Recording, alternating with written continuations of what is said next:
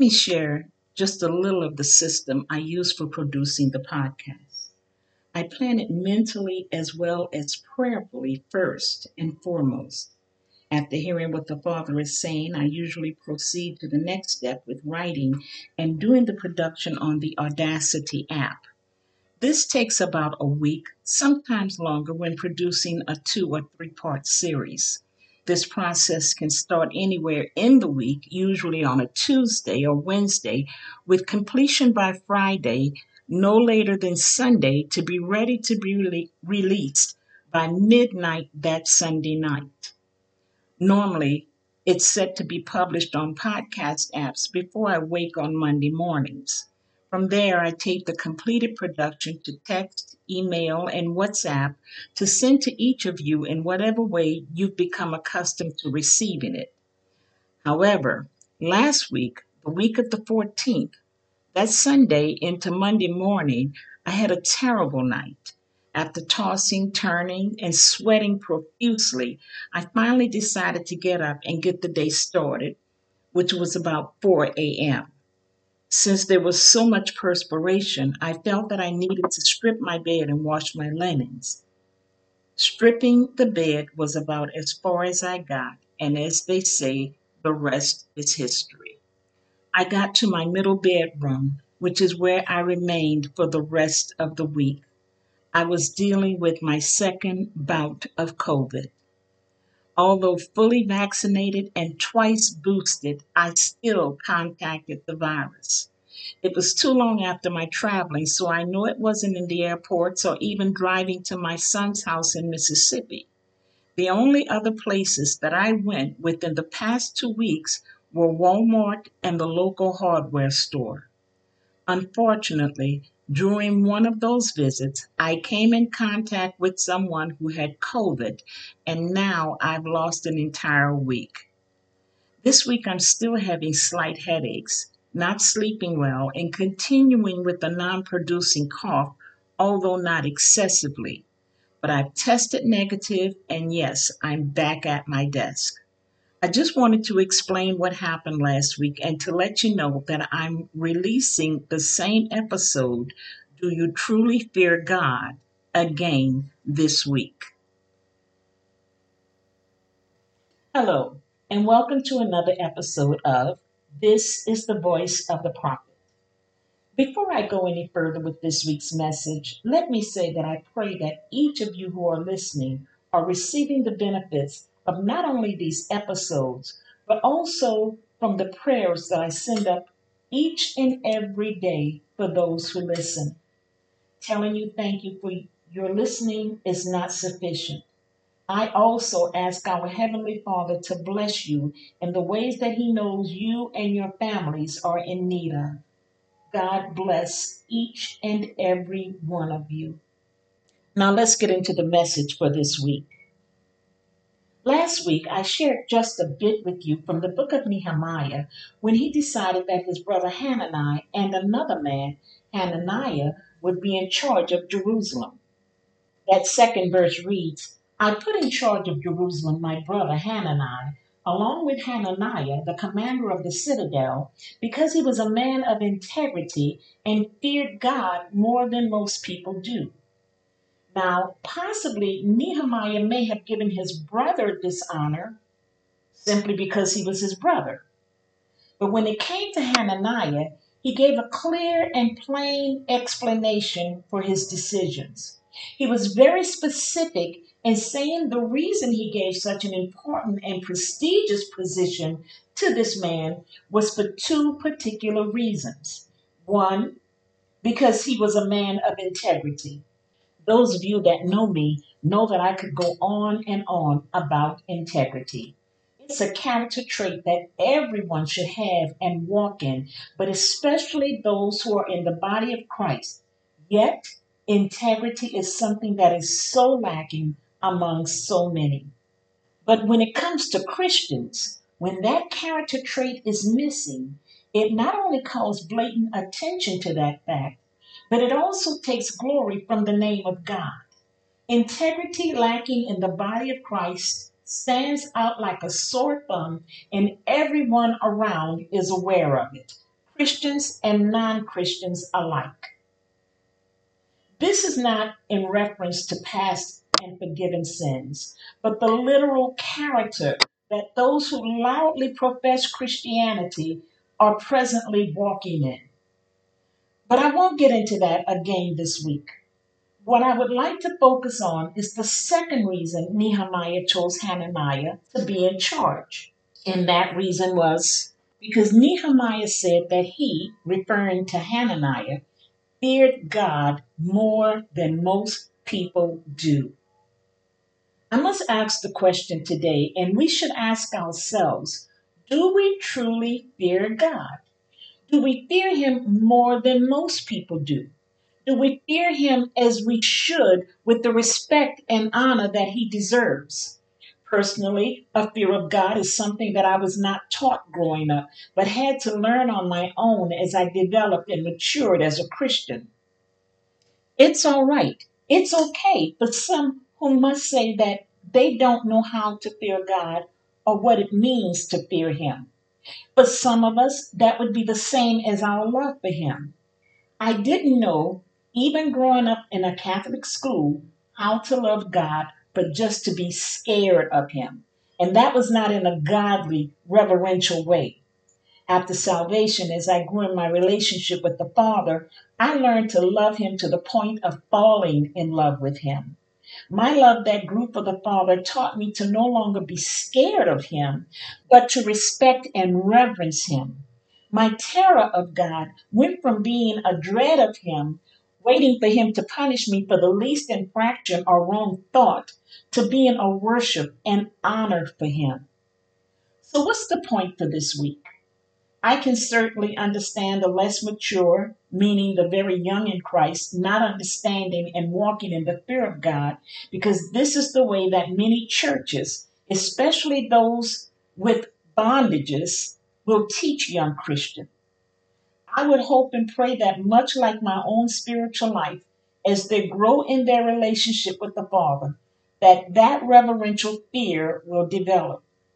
However, my point is, I cannot comprehend how people can say the things they say and do the things they do as mature Christian, as those representing, or I should say, those that want to represent Christianity, meaning those who are at the forefront, those who are facing the national and even international cameras, those who are supposedly mature in the body of Christ, if they truly know, love, and fear God, how can they say the things and live the life, the lives they live at the same time fearing God?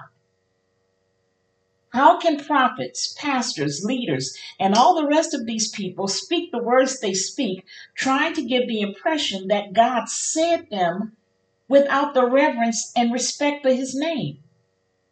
In Second Chronicles 18, God was enticing Ahab to go to his death. The godly King Jehoshaphat and the wicked king Ahab were discussing the matter of war with all the false prophets of Ahab, encouraging the two kings to go and take back Ramoth Gilead. Jehoshaphat asked for a prophet of the Lord, and they brought forth Micaiah. However, even when he was told what to say, so that he would be in agreement with what everyone else was saying to Ahab, in the 13th verse it reads, But Micaiah said, as surely as the Lord lives, I can tell him only what my God says. Micaiah was slapped in the face, thrown into prison, and given only bread and water because of his reply to the two kings, but he would not back down. Obviously, he feared God more than he feared the two kings. He respected and revered God beyond his respect and reverence for the kings. He would only say what God spoke. And with Ahab's death, it was shown and proven that he had truly heard God's voice. Where are our pastors and leaders today who will not back down and only speak what God is saying?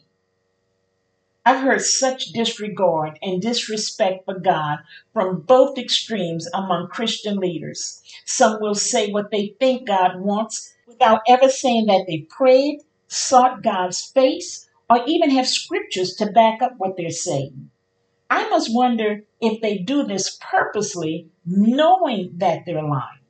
I've never heard Marjorie Taylor Greene, Ted Cruz, Ron DeSantis, or any of these other far right conservative white Christian nationalists ever mentioned that God has spoken to them in any way. They've never had scripture to back up what they believe God wants them to do. As much as they profess their Christianity, there is no word, to my knowledge, that they have to support their decisions. Then there are those who will choose certain scriptures to line up with the point they want to get across, even sometimes taking God's word totally out of context.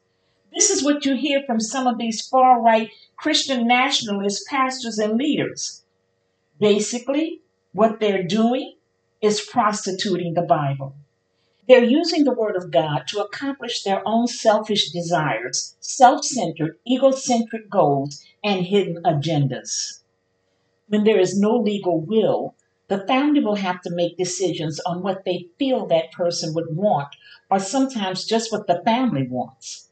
When that occurs, money, belongings, even the deceased final remains are handled in ways that the family decides for themselves. That's one reason it's so important that wills be written and desires placed in order so that they will be followed. However, when it comes to the things of God, we don't have to guess or go by what we think He wants because God never died. All we have to do is go to Him and ask. That's called praying. I have never heard any of these people say that they have prayed and asked God anything. Me, personally, I don't ever want to tell anyone what I think God is saying unless I've asked Him what He's saying. But that's not all. Once I've heard what He's saying, I will only repeat what He has specifically spoken to me. Now, some might feel that I can do that because I'm a prophet. But those of you who know me personally know that I always say that no father wants his child born deaf. No father does not want his child to hear his voice, and it's no less with our Heavenly Father. Does that line up with his word? Well, in the King James Version of Genesis 3 and 8, it reads, And they heard the voice of the Lord walking in the garden in the cool of the day. And Adam and his wife hid themselves from the presence of the Lord amongst the trees of the garden. In that same chapter, in the 10th verse, it reads, And he said, I heard thy voice in the garden, and I was afraid because I was naked and I hid myself. It doesn't say that they saw him or felt his presence because before anything else, they heard him. Adam and Eve heard the voice of God. And the only reason people stop hearing God is because they stop listening to God, which also means they've stopped obeying Him. Therefore, if they're not listening or hearing Him, then they don't have the right to say what they think He's saying. There are times that individuals might make certain decisions based on what they assume someone may want in their absence. A child may have to decide certain things to do or not do when the parent is not at home with them or when they're alone away from home with friends. But because they truly know their parents, as well as respect and honor them, there are certain things that they will know not to do because they've been taught by their parents the rules and guidelines that they should adhere to. That respect and honor that they have for their parents is called a reverential fear, which is what we should all have for the Father. There is no way people could say the things they say, do the things they do, commit the acts they commit, and still say that they fear God, especially among Christians. Matthew 10 28 reads, do not be afraid of those who kill the body but cannot kill the soul. Rather be afraid of the one who can destroy both soul and body in hell. Let me say here and now that we must fear God. No, as I said earlier, we should not be scared of him as though he's ready to strike us down the minute we commit some small infraction. but because we love, honor, respect, and submit to Him, because we know that we will stand in the judgment before Him, because we know that He and He alone can cast our very souls into eternal hell, we must fear and reverence Him and Him alone. As that 28th verse in Matthew 10 reads, we should not be afraid of those who kill the body, but cannot kill the soul. I am not afraid of those who may not agree with me or who took their financial support from me or even those who have stopped inviting me to come and speak from their pulpits. I fear God and God alone. And to each and every person who profess Christianity, whether they be far left or far right conservative white Christian nationalists, with everyone in between, I say to you today, fear God. In Luke 12 and 5, in the Amplified Version, Jesus said to the people, But I will point out to you whom you should fear. Fear the one who, after he has killed, has authority and power to hurl you into hell. Yes, I say to you, stand in great awe of God and fear him. Unfortunately, too many have equated the word fear as to something demonic and don't realize that there's a difference in fearing or being scared of an entity or situation as opposed to fearing God. To fear God is to stand in awe of Him and, yes, literally be afraid of His wrath and judgment. While at the same time, when the pure, loving relationship with Him is as it should be, that terror of His wrath is not the type that keeps you stressed and emotionally strained. There is an awareness of the possibility of it, but there's the peace in knowing that as long as you're in His will, it's not something that one has to contend with. That's called His forgiving grace and mercy. And yet, God's grace and mercy will only go so far and should never be abused or taken for granted. Again, going back to the relationship between a loving parent and their child. The child knows how far to go, what to do and not do, so that they will not incur not only their parents' anger, but their disappointment and disapproval of, the, of their actions.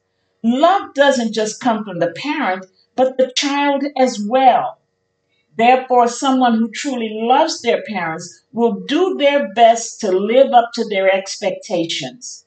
When a child is assured of its parents' love, it means that the child doesn't walk around on eggs all day, too afraid to do or say anything that might set the parents' anger off. And it's understood that when that same child does commit some infraction or breaks the rules because they know that their parents are loving, kind, and forgiving. They know that they can go to their parents in true sorrow and repentance, asking for forgiveness, and it will be given. At the same time, that child does not ever take that love and kindness for granted. We must learn to fear our Heavenly Father with the reverence and respect that He's due as a Father who's not only loving, kind, and forgiving, but also deserving of that honor and respect. We must honor Him and fear Him as a Father who, in His justice, will handle, deal with, and judge each of us accordingly. Because that's our purpose in life. For those who have ever wondered why they're here, what's their purpose? Let's listen to what the preacher said in Ecclesiastes 12:13. In the Amplified Classic Version, it reads, All has been heard. The end of the matter is fear God, revere and worship Him, knowing that He is, and keep His commandments. For this is the whole of man, the full original purpose of his creation, the object of God's providence, the root of character, the foundation of all happiness, the adjustment to all inharmonious circumstances and conditions under the sun, and the whole duty for every man. This is our duty. It's our moral and legal obligation to fear God. It's our entire purpose in life. It's our responsibility as well as our assignment on this earth to worship and reverence Him. To fear Him and Him alone is our whole duty, the whole purpose that we have been created to do and accomplish while we're on this earth. Fear God and only God. Thank you so much for listening to this week's episode of This is the Voice of the Prophet. I ask that each of you would share this podcast with others and always remember that it's available for listening on every podcast server and app. I continue to ask you for your support through your prayers. You can contact me through my email at amiteeagle at charter.net. That's A M I T E E A G L E at charter.net and through the Facebook post or Facebook Messenger.